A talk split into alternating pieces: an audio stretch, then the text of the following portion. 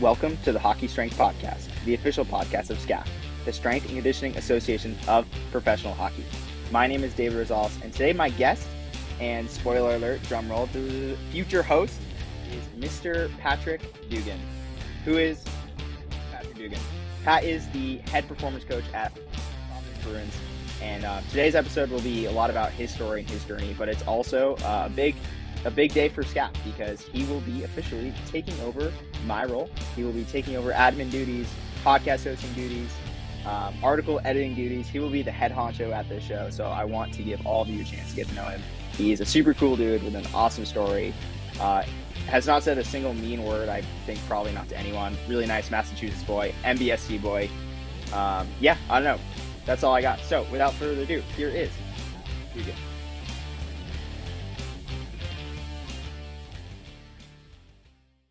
Pat, welcome to the Hockey Strength Podcast. Thanks for being here.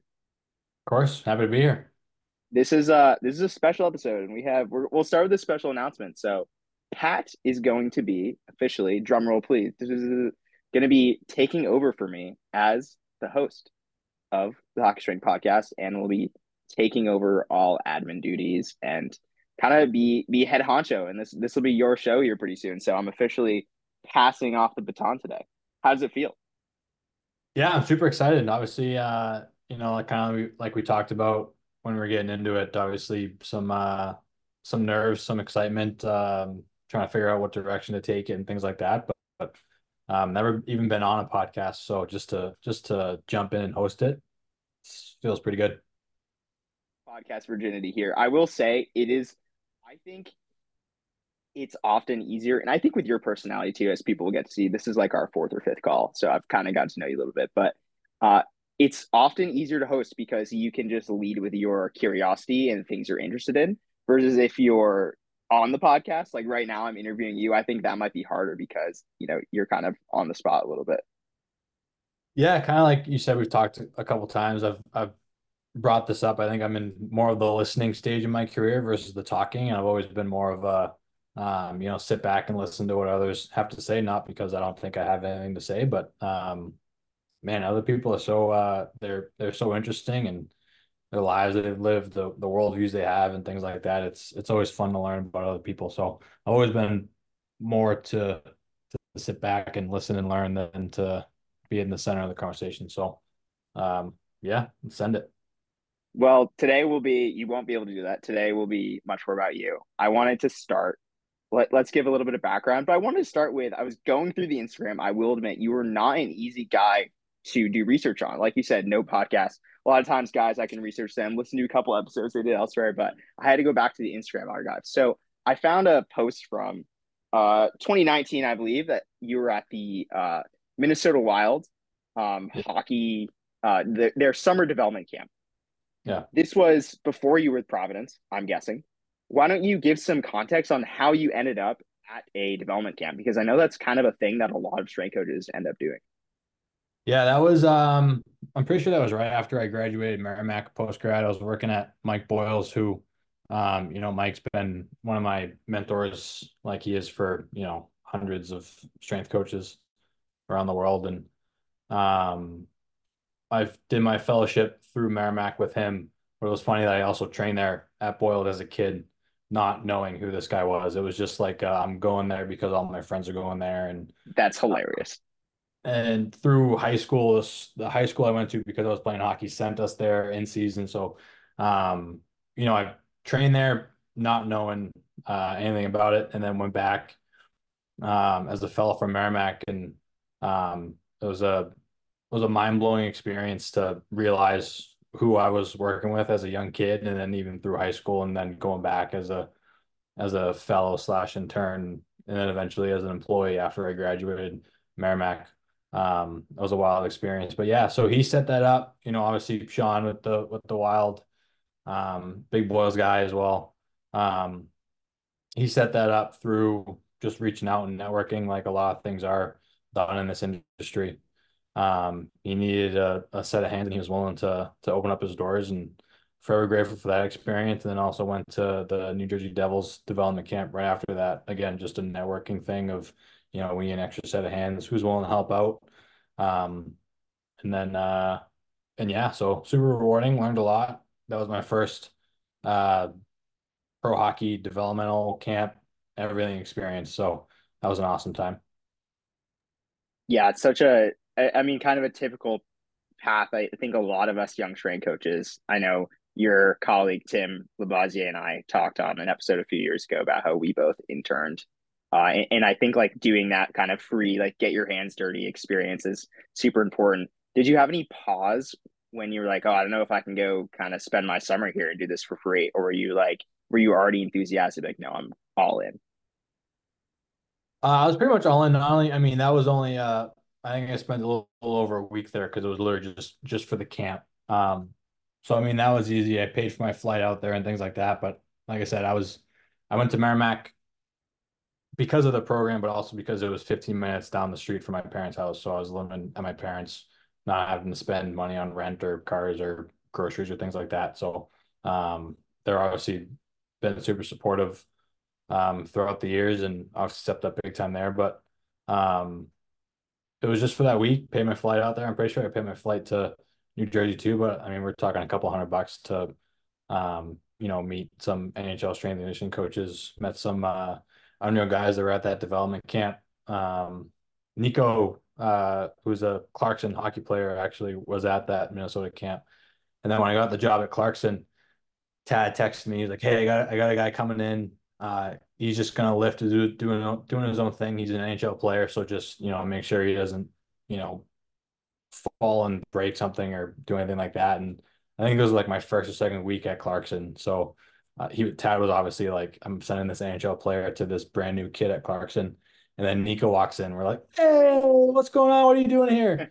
So uh, met some Unreal guys like Nico um, at those camps, and uh, obviously that was a that was a nice little full circle moment at Clarkson too. But um, but yeah. Are there any conversations, or maybe someone was lecturing to you, or players that you saw at that camp, and you kind of mentioned Nico that left an impression on you? Like, is there something you that they said, or like some drill you guys are doing and it just left an impression? Um, I think Nico's the biggest impression, not only because he kind of came full circle through Clarkson, but because he was one of the guys that, um, you know, you kind of tell the the natural leaders, but also just the naturally good hearted people that, you know, always say hi to you, always say bye to you, you know, thank you for this, thank you for that. Um, you know, they're just easy to talk to, easy to get along with. Um, and it's just, you know, those those good people, there thankfully there are a lot of them in hockey, but um, you know, the best always stand out. And I think he was one of those one of those guys that that stood out, like I said, not only because he came around full circle at Clarkson, but because he was just that. It was my first experience and you know, it was like he was, you know, just talking to a friend that he knew for for years and it was super easy. So like I said, thankfully in, in hockey, there are a lot of those guys. There are more of those guys than there are the other end of the spectrum. But um, yeah, that, that really stuck with me. Like I said, first experience and um, he made it super easy. So he, he did for sure. And so after you do these camps, you're like, okay, I'm I'm gonna be looking for uh looking for jobs. How did you wind up at Clarkson? Yeah, I just saw uh a, a post online about them looking for an assistant strength coach, which was wild because usually those things are, especially in the college world, you know, and and pro hockey, you don't really see a posting online. You know, there's no Boston Bruins posting for Indeed.com of looking for a strength coach, but um, and even in college, the postings you do see are usually like, yeah, we posted that because HR wanted us to, and but we got a guy in mind. But but thanks for the thanks for the application. Um, it was funny actually. Like two weeks ago, I got an email from Duke saying my application from when I was at Clarkson was denied. Like, okay, thanks, thanks for letting me know. Like years down the line. Um, but yeah, it was a uh, it was a posting online, and obviously I was at at Mike at Boyles. His daughter went there and played hockey, so um, it was a conversation of, you know, he already knew Tad, who's the strength coach at at Clarkson.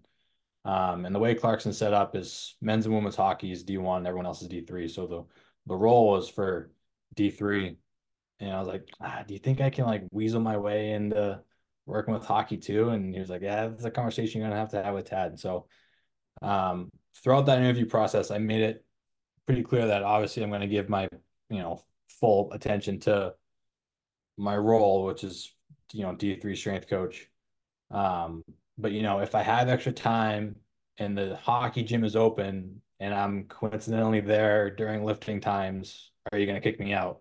And I was like, no, like I'm gonna, you know, if you're offering you two sets of uh, set of hands for free, and uh, you're not gonna complain, then no, I'm not gonna turn down the free labor. And Tad was also great with, um, you know, the before and after, like why do you do this? What you do this for? What do you think of this? Um, you know, answering every question until his his head was popping. So, um, yeah, it was an old school traditional. Found the posting online, applied for it, and then um, ended up getting it. So yeah, it was pretty pretty cool.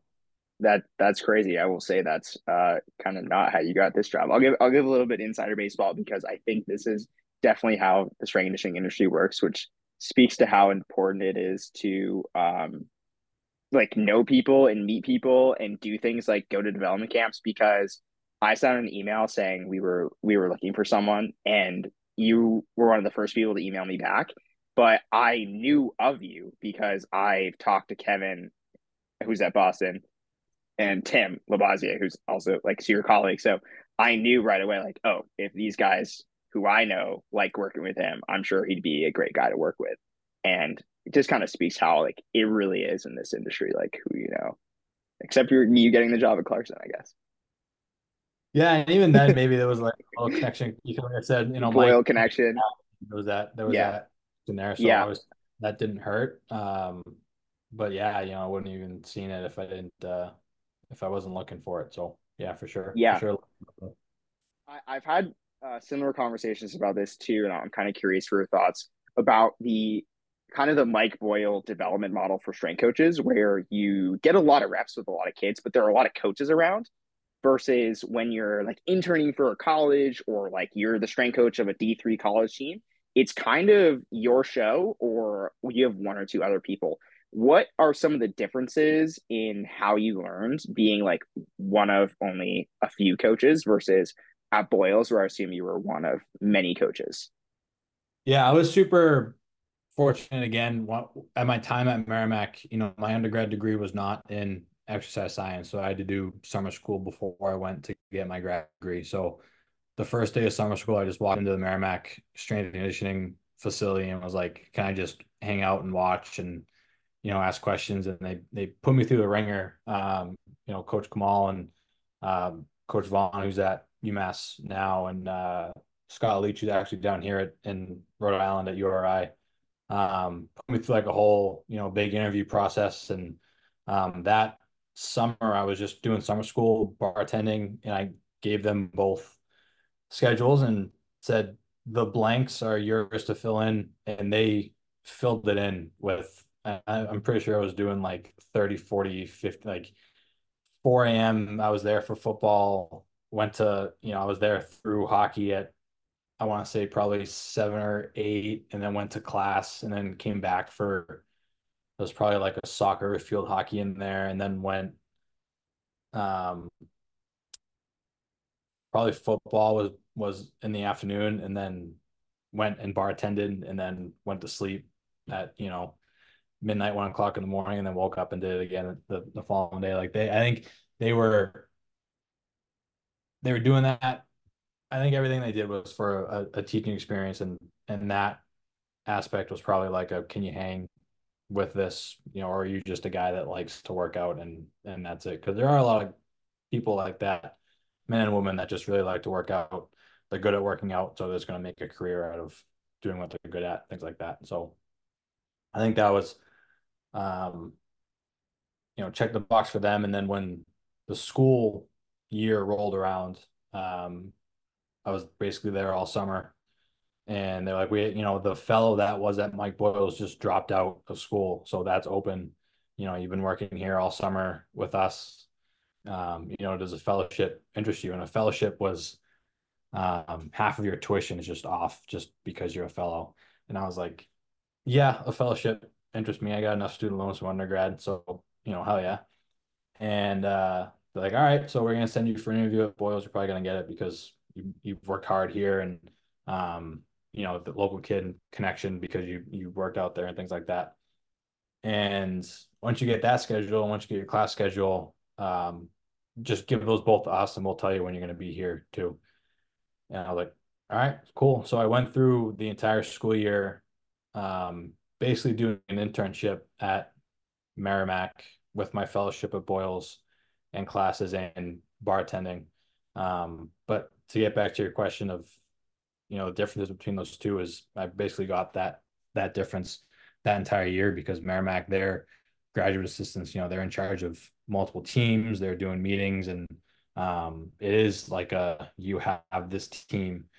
It's supervised by the full time coaches. Obviously, they get approved by programs and things like that. But this team is yours. You know, on the floor, it's just you, things like that. And like you said, at Boyles, it, you're one of many. Same program, same coaching style. Well, not coaching styles, but same ways to coach that you're taught and things like that. Um, and just starting out, it's I felt like it was good to be, um, you know, obviously at both, but at Boyles a little bit more because you one you had the reps of you know this is this is what we do, this is how we do it, and then you're gonna do it over and over and over and over again. Um, I also went through that knowing that the private sector probably wasn't for me. I, I wanted to get it either into college or pro sports. Um, so it was good to get the the college experience as well. But like you said, like you're one coach with a full team and you're expected to know how to do it. And obviously very, very early on when I just basically, you know, did summer school and then I'm in one of two coaches for, you know, men's lacrosse. Um, you know, obviously that's a little intimidating and um, the graduate assistants at Merrimack, you know, they went to, you know, Springfield College for undergrad, like very well known um, exercise science programs, and they're coming in with coaching experience and things like that. So, um, like Boyles just because of the reps, because you were there with people that were more my speed of, you know, I'm very early on in my career, and then driving to Merrimack with being able to coach with experienced coaches that were, you know, my age, but also, you know, not my experience level. They were well above me and in a different environment. Um, two two very different ends of the spectrum, but um, they're they're great experiences. Um, again, the, the people made it the great experience, but um, for sure, I was lucky to get both of them at the same time. Yeah, yeah, I think you're lucky you got both. I think like that's that's kind of the blessing. You got both ends of the spectrum. I'm curious. I'm going to shift a little bit. What did you study in undergrad? I kind of have some thoughts. I don't know if I've talked about this on podcast either. So I, I kind of like to hear what you studied and think back to like 17 year old Pat and tell us what you were thinking back then. You don't well, have to be proud I'll, of what you thought. I'll turn the question around. What are your thoughts? Like, what, what I'm curious what you think I studied in undergrad.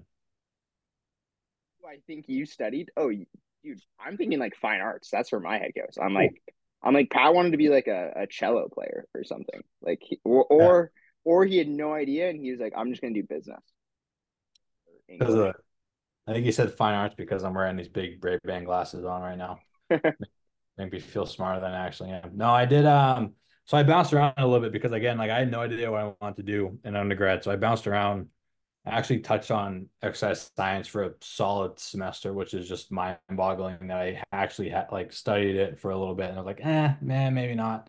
Um, shows that the classroom's not really a good reflection of the real thing, right? Yeah, I, am not a classroom guy. I'm more like a let's get out and do something and see how it feels kind of guy. But um, I did settle on so my undergrad degree is in environmental studies um, because I am a little bit of an outdoorsy person, but I also um, you know, there was a lot of there's a lot of law enforcement in my family, my father, my grandfather, my cousin.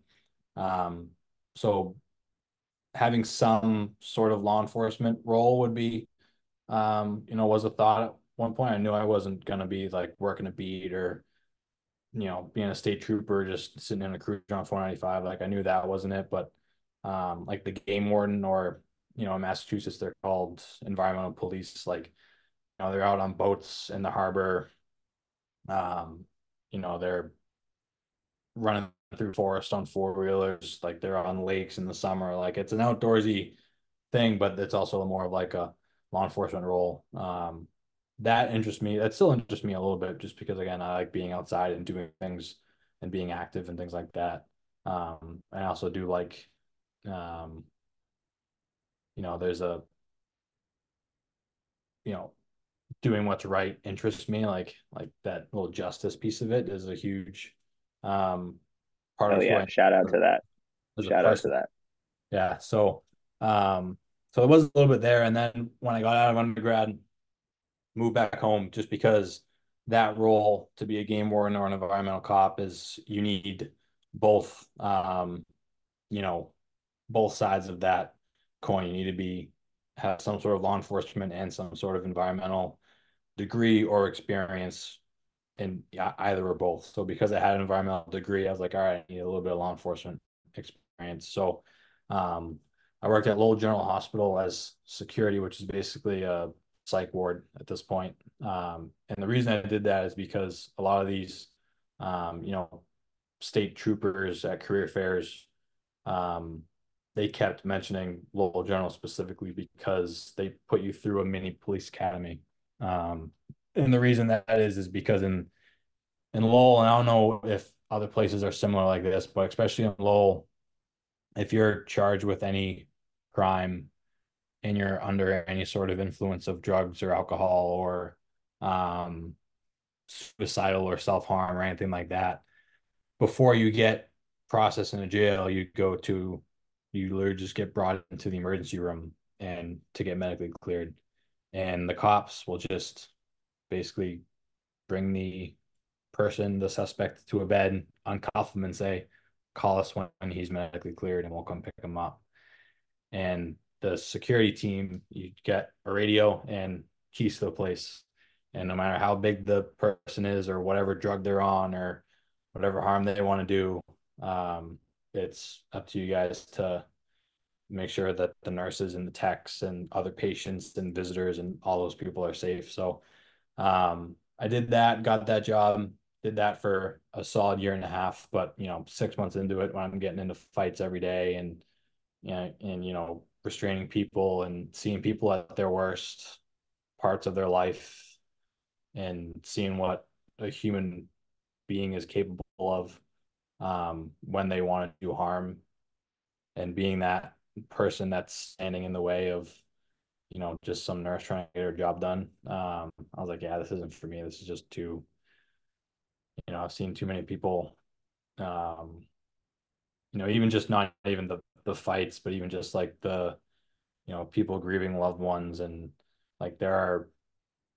there's a, a particularly bad incident of just like, of a person we were doing CPR on and you can just hear their family like screaming like no no dad and daddy no like and just like it still legitimately haunts some of my dreams of just those like raw shrieks of pain and I'm just like, no, this isn't this isn't for me. Like I'm not I'm not doing this for my life. Um so yeah, that's what I did in undergrad. That's what I did uh, right after undergrad. And then um, when I was figuring out what the hell I wanted to do, I was big into uh, CrossFit, which again is just is not a. Uh, now you not, teach the Providence Bruins.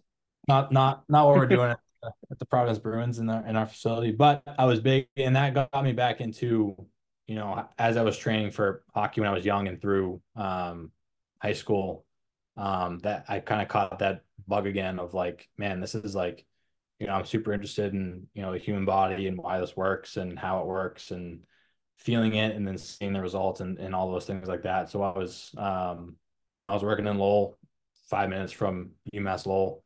So um, kind of like I ended up doing at Merrimack, I just walked into the UMass Lowell performance department. Um, Dev McConnell, I'm pretty sure, was actually um, working at UMass Lowell, but I did not walk into him. Um, hmm. But I ended up just hanging out. Yeah, that would have been cool. Um, but I ended up just hanging out at UMass Lowell for a couple weeks, and I was like, "Yeah, this is it. Um, this is this is what I'm doing." So, um, spent a little more time like figuring out you know, how do I achieve that? Like what are the what are the roads I got to take and things like that. Knowing that my undergrad degree was not in when I needed it, to be and things like that. Um, but yeah, found Merrimack, applied to Merrimack, and the rest is basically what we just talked about. Well, thanks for sharing that story, Pat. I really, uh, yeah, that was, I really appreciate that kind of deep dive in your career path. And I mean, we don't need to talk about our, the indictment of our healthcare system that that is, but, um, I think it, it speaks to how everyone's path is different. And I think a lot of people who are interested in getting into strength conditioning, they're, they're kind of like, oh, I have to do exercise science. And I don't think that's really true either. I'll share my story because it's really different than that. I so I played juniors, so I became a personal trainer like two weeks after graduating high school, and so I I had no degree, and I was working at a gym, teaching middle schoolers how to do push-ups. And once I was kind of in the field training people, that's when I discovered that the typical like do exercise science path makes no sense because I had already learned how to coach people from actually coaching people, reading books, listening to podcasts, attending seminars, and then testing them on sixth graders type of stuff.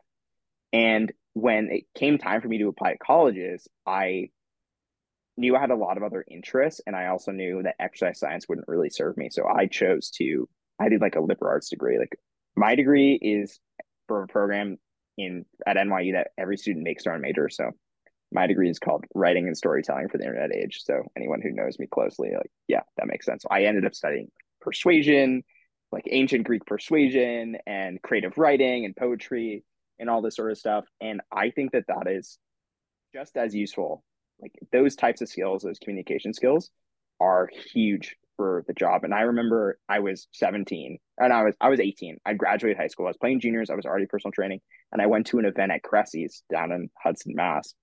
And I went the day early because you, you got to go the day early to events because that's where like there's only 20 people there. You can actually like talk to the speakers. And I was talking to Eric Cressey and he, I was like, yeah, what do you think I should study? He was like, yeah, man, just like study writing. Like I personally would not give a crap. Like I don't want to put words in Eric Cressey's mouth.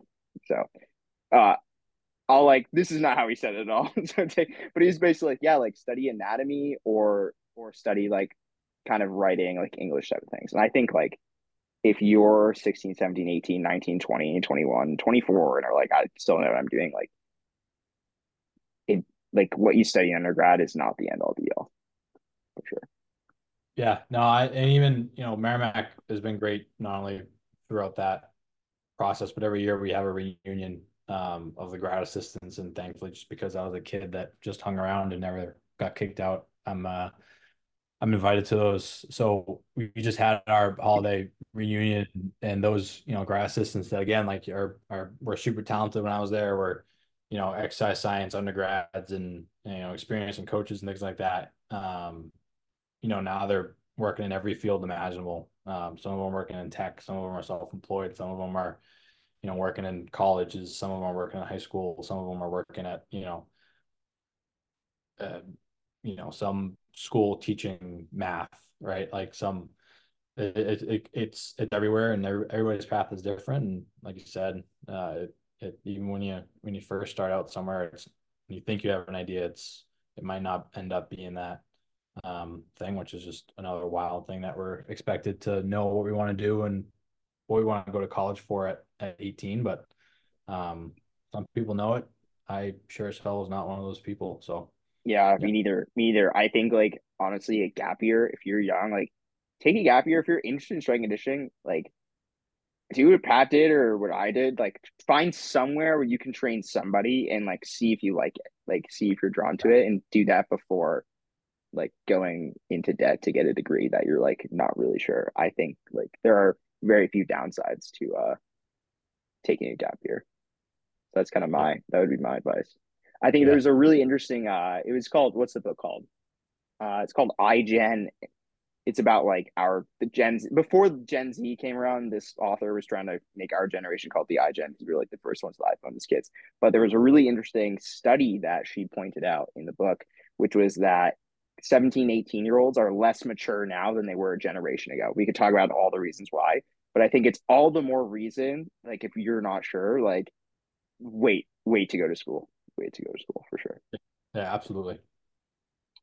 Um, you mentioned that the you said the private sector wasn't for you. Now, obviously, you're working you're working with Providence, working with the teams. What made you make that decision? Because I know that's something that a lot of strength coaches and people interested in the field kind of struggle with. So, how did you come to that? Yeah, mine was just you know I I love being part of a team working towards a common goal. Um, even just like the you know the the long haul of a season is super rewarding because there are a lot of ups and there are a lot of downs. There are a lot of, you know, storylines to follow, um, things like that. Obviously, I grew up playing hockey. Never imagined I'd be working for in, in any capacity for the Bruins organization. Yeah, and you're a mass guy. Let's everyone like this is really sweet because you grew up a Bruins fan.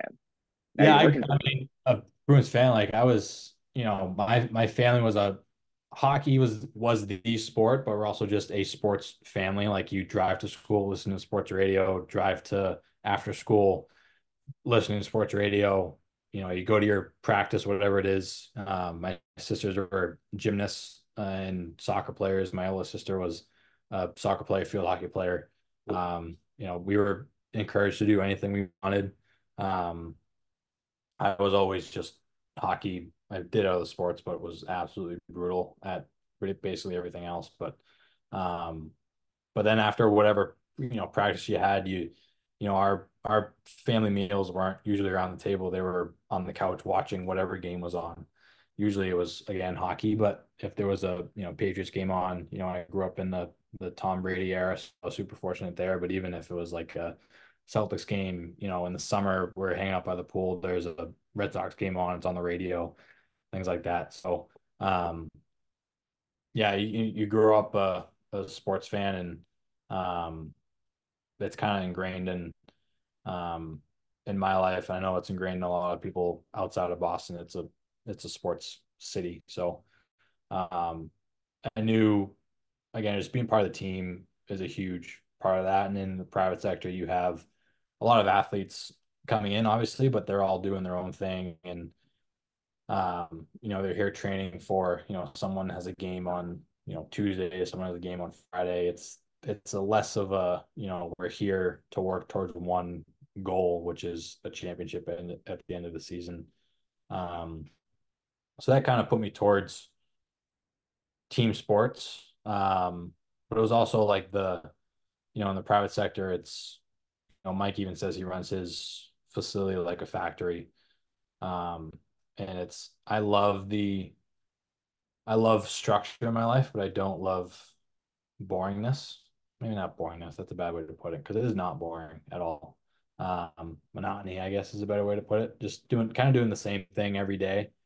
Um, so in team sports, it's you know game game day plus one, game day plus two, game day off day, game day plus one. Like it's you know you kind of get that. You know, there's a different thing to look forward to every day. Um, different thing to do every day. You know, some days are lift days, some days aren't, some days are game days. You know, you, you get a lot of change up in that. So, um, team sports, and then, you know, you have the college setting, you have the professional setting. I started in college, went professional.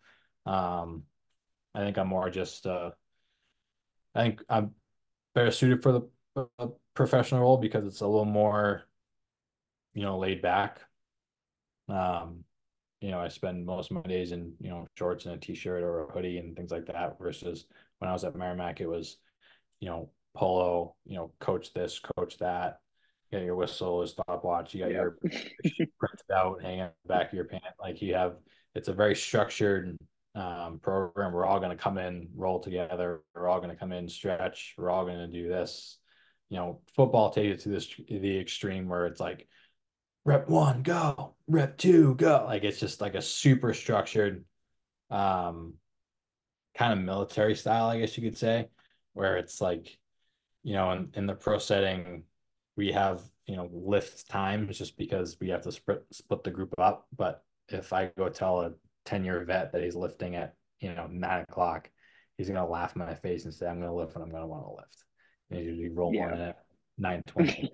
um, and I personally love that. Like, hey, do do your thing. Like, there's there's a different approach for for for everyone. You know, obviously the rookies come in, or we have the rookies come in at eight o'clock, and if there's an eight o'clock lift time, and you're a rookie, like you're expected to be in at eight o'clock to lift. Like, I'm not going to give anyone crap if they're 801, 802, things like that. But um, that's a little maybe a little more structured, but um, the overall theme is uh, you know a little less a little less regimental, I guess you could say.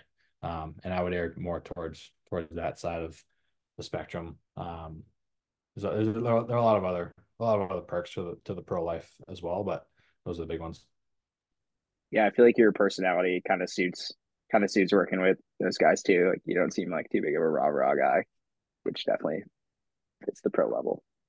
Yeah, um, no, I'm not. And like it's you know when I was at you know I did two years at Clarkson. You know there were there were times it it came out of me. There were some times it was needed, but um, you know I feel like if in the team setting, if the coach is the one that's amped up and given the energy and things like that, like there are bigger issues with a team, like the strength and conditioning coach should not be the one running around screaming people's faces and getting everyone else amped up. Like that should, you know, one come from each individual player. Like that has to be a passion inside of that. But um, you know, as a team, it's it's uh I like being in the background a little bit more than uh, you know, some uh, some coaches that are running around screaming at people. So I think the audience now that they've got a good, you know, they're gonna have years to get to know you, and uh, I'm super excited to listen along. I'm getting getting kind of jazzed up for you to host podcast now for sure. Um, let's talk about the website. I've kind of given you the lay of the land. You kind of know what's up. Uh, what's something you're super excited about with running the website, or maybe something that other coaches or other people in hockey training have to look forward to? Yeah, I think the biggest thing, the biggest excitement I have is, you know, kind of, and we went over this and I mentioned it in my original email towards you is, you know, I kind of always try to go towards leaving anything I find in a better spot than than how I found it.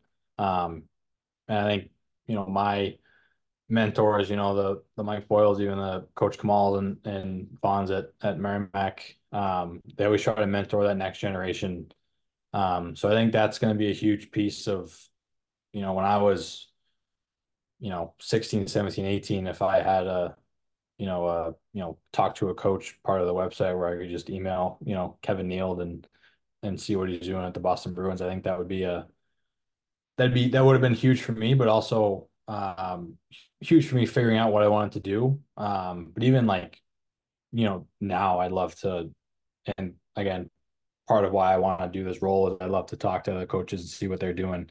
Um, talk to other guys on different teams and different uh, leagues and different sports and things like that. So um, I think that's what that's what most excites me having that ability to just do my part again, like just being that that small cog in a big machine of just trying to move the move the industry forward and leave it better for for the next generation of how they found it and and help people along the way. Yeah, I think you're you're host number four. So it was Anthony Renna, then it was Brian Tippett, then I took over in 2020, and then it'll be you. And I bet that whoever is going to host this podcast after you is either interning at Boyles right now with some sixth grader or at some random gym in some random state, like volunteering somewhere, or they're listening to this episode. I would not be surprised at all. And I think that's kind of a really cool part of of where this podcast and this website has gone is it really like isn't about it isn't about one person. It's really about like the entire like hockey strength community.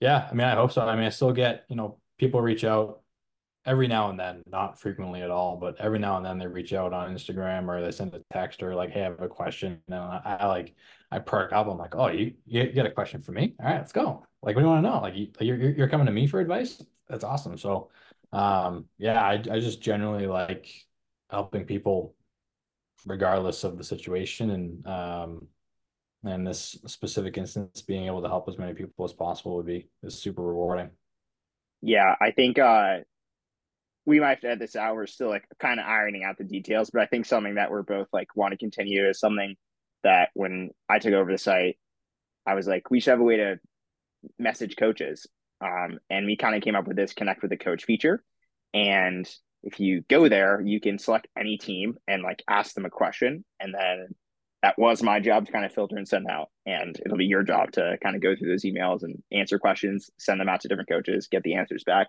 But I think what was really cool for me watching from the sidelines is how supportive the NHL and AHL strength coaches are. Like when they get a question, like when you're like, "Oh, I perked up when I got a question." I think like that enthusiasm and like excitement to help the next generation is just like such a great part of like the culture we have in strength conditioning. So I think that's something I'm really excited for you to see for sure. Yeah, I mean that's something like you said, strength conditioning is in general is filled with a lot of good men and women that, ha- that have their role, but um, you know, hockey specifically is known as um, you know, the sport that likes to give back. You know, you always see, you know, the the you know Thanksgiving people giving out pies and Christmas and Christmas shopping and um, there's always community events that are given on by the teams and things like that. Um, but also just you know these guys are just they're just incredibly normal people that just walking down the road if they see an old lady crossing the street, you know, 99.9% of the people would help that help that person across the road. Players, staff, trainers, coaches, GM, like up and down, up and down the board. And I don't think you can say that for uh, a lot of a lot of sports out there and even a lot of professions out there. Um, I think that's something special with, like you said, strength conditioning in general, but but hockey specifically is just it's filled with a lot of good, good, kind-hearted people. Yeah, absolutely. I've been like, it's been so amazing for me over these years, just how how willing guys have been to help me out. You know, provide an article, like hop on a call, like whatever it was, and yeah, it's just super awesome. So, um, yeah, Pat, I don't know. I, I guess I'll I'll like I'll, I'll still be around, guys. Like I'll be submitting an article every now and then. I'm definitely like refocusing a lot of my career efforts into uh, writing about language learning, writing about climate change and politics more. I've been kind of working with little hockey related project I've been trying to do. Um, so I, when I went to NYU, I volunteered with an organization called the Billion Oyster Project. And what the Billion Oyster Project does is builds oyster cages and like makes basically like makes oysters and tries to restore them to the New York City harbor. Because if you are interested in this, there's an awesome book called The Big Oyster by Mark Kurlansky that it, subtitled The History of the Half Shell and talks about how New York City used to be like the center of uh, like oysters and everyone used to eat them. And it was obviously cleans the water, um, can actually interestingly related to rising sea levels and climate change can act as like a seawall barrier. So like when the water, like if there's a flood coming, the oysters can come up and kind of act as a seawall. So super interesting stuff. And then I was, and then I researched and found a group in Florida that is taking broken hockey sticks and making them into oyster cages. And I'm like, that is amazing. So I'm trying to get my uh, old junior team in Vermont to. We're trying to collect our old hockey sticks and just trying to get them to reuse. So I think that'll be kind of the more focus of anything like hockey related that I do moving forward. But um, yeah, you guys will still see me around. I just want to thank like everyone's support, everyone who's ever emailed me. I know I haven't always emailed me back. I feel like I kind of took on more than I can chew. It was you know very manageable when I was 21 and still in college, but as I got older and like had a full time job, um, things got tougher. So I know that Pat is definitely the guy to take it over. It's definitely time. Um, and he's going to breathe breathe a lot of new life into this site, and it's going to be an, an awesome place for strength coaches to get articles, get videos, get like actual like if you remember, get actual support from the entire NHL uh, strength coach community. Um, you guys, I'll probably be at some uh, conferences still here and there. So, um, yeah, that's kind of that's kind of my little send off. Um, Pat, anything else you want to say? Anything else you want to add um, to this conversation? No, just you know, you know, changing of the guard is always a good time to to you know get some feedback from from the audience and feedback from those people that you know go on the website and look at the articles and you know if there's ever a time to to send an email say like hey I wish it did this or you know I think this could be better or hey yep. have this person on or talk about this topic and things like that I think that'd be that'd be huge um and it's something I've done with every job I've taken. Um, you know, when I got this job at with Providence, I had the I was I had the unreal luck of my first guy that I trained for the summer was Josiah Didier, who was our captain. Um, just an, an again an absolute unreal um, human being. Um, but you know, day two, I had the conversation of you know we're heading into a new year, new strength coach, new you know um, the organization seems to be spending a little bit of money in this field. Is there anything you you want? Anything you you think we we need as a team? Anything you had at different teams that you want to bring over here and things like that? And um, you know, we we nailed down a list of like three or four key things, and um, we got everything on that list just because of um, again, I think this the changing of the guard is a good time to to look at what we're doing and and find ways to improve. So, um, yeah, anyone out there, any ideas? Uh, the inbox is open if you want to send it. Yeah, or, uh, do that. Maybe we'll make like a Google form or something and put it in the show notes. That way, people can just click and throw some feedback in. That's an awesome idea. Yeah, absolutely. Like I'm, I'm, I'm super open to you know this. This show should be what what the people listening to it want. So any yep. ideas? Hundred percent. Um, well, Pat, my one request is that if I ever want to come on and be a guest, you have to interview me. Um, Absolutely. Besides that, it's all yours. Love it. Can't Excited for you. Excited for everyone to listen. And um, yeah, listening, everyone. Cheers. Thank you, everybody, so much for listening to this episode. As always, you can find links to everything that we discussed at the show notes at the official website of SCAPH, prohockeystrength.com. This is my final send off, so it's been an awesome, almost three and a half, three and a half years. Done a lot of episodes, it's been a lot of fun. So, uh, to me personally, I just want to give a thank you to everyone who's listened. I'm a real person. You can reach out to me and say hi if you ever want to, if you ever need anything. I'm super excited for Pat's takeover. The website is in excellent hands. So this is my final send off. Thank you all so much. And I will be following along with you and reading the articles on SCAPH and listening to the podcast. So I'm now just one of you guys. So find everything. Website, that's our hub, prohockeystrength.com.